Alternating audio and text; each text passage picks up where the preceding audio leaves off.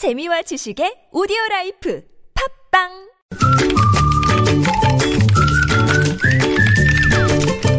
뉴스보다 재밌고 뉴스보다 뜨거운 무적의 댓글 시간입니다. 시사 칼럼니스트 이승원 씨와 함께합니다. 어서 오세요. 네, 안녕하세요.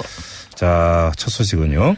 네, 첫 소식부터 다소 우울하죠. 네, 네. 한겨레 20일 보도 내용인데요. 네. 아, 국가정보원이 민간 여론조작 조직에 자금을 지원했다는 사실이 구체적인 물증을 통해서 최초로 확인됐다. 이런 내용입니다. 네. 음. 아, 그동안은 심증만 있었는데 물증이 뭐 발견됐다. 이런 거겠죠. 네. 네, 국정원 직원 박아무개 씨는 민간 여론조작 조직인 일명 알파팀이 꾸려진 음, 초기 그러니까 2008년 말에서 2009년 사이에 이 팀을 실질적으로 운영해 왔던 김성욱 한국 자유연합 대표의 계좌로 세 차례에 걸쳐서 2천여만 원을 직접 송금했다고 합니다. 네. 아, 박 씨는 매월 25일경에 마치 월급처럼 이 자신의 계좌에서 김 대표의 계좌로 500만 원, 700만 원, 그리고 650만 원을 각각 송금했다고 하죠. 네. 아, 국정원이 국민 세금으로 이렇게 조직을 운영했다는 점에서 이번 사태 파장은 쉽게 사그러지지 않을 것이라는 게 음. 보도의 내용들이었습니다. 네. 댓글 어떻게 달렸어요?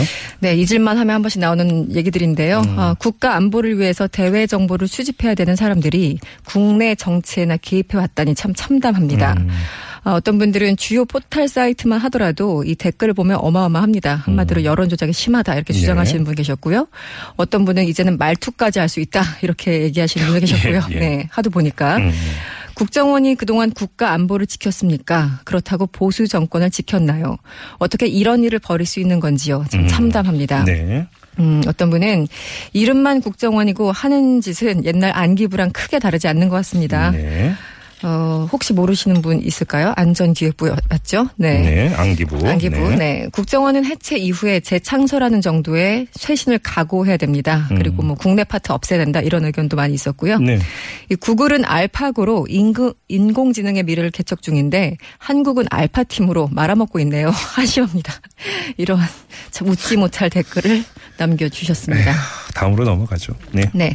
건강 관련 소식인데요. 네. 음, 특히 나이 좀 있으신 분들 잘 들어주시면 좋겠는데 네. 우리나라 노인, 노인의 기준은 65세 이상입니다. 법적으로는 65세 이상이죠. 그렇죠. 네. 이들의 식단에는 탄수화물 편중이 좀 심한 것으로 나타났습니다. 그러니까 쌀밥 이런 거. 그렇죠. 예, 이게 예. 전통 음식이긴 한데 네. 이 한국 건강 증진 개발원에 따르면요. 노인들이 하루 섭취하는 에너지 영양소 가운데 탄수화물 비중은 무려 72%로 평균보다 10% 이상 높게 나타났습니다. 네. 아, 평균 한 55에서 65 정도가 적당한데 72니까 높다는 것이죠. 음. 더 중요한 거는 어떤 신체적 그리고 정신적인 건강 상태를 반영한 삶의 질 지수에 따라서 네 그- 그룹으로 분류를 했을 때 예. 예, 삶의 질이 낮을수록 탄수화물 섭취 비율이 높았다고 합니다.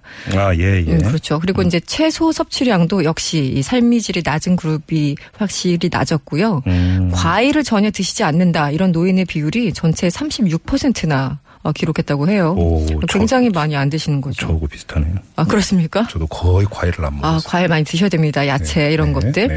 아, 보고서는 노인에게 영양 불량은 건강의 악화로 인한 사망률 증가로 이어지기 때문에 적절한 영양소 섭취 중요하다. 이렇게 음. 지적하고 있습니다. 네. 네. 댓글 어떻게 달렸어요? 어, 일단 탄수화물과 나트륨에 지나치게 편중된 옛 우리 식단의 폐해라고 생각합니다. 네. 일단 쌀밥이라도 잡곡으로 바꾸면 안 되겠습니까? 음. 음, 싸고 간편하게 배부르게 먹을 수 있는 것들이 사실은 대부분 탄수화물이에요. 음. 삶의 아, 삶이 결국 그렇다는 게 아닐까요? 오히려 이렇게 반문해 주셨고요. 그렇죠. 네. 음, 다른 것도 그렇지만 고기, 과일, 야채 너무 비쌉니다. 못 사 먹겠어요. 네. 이런 분.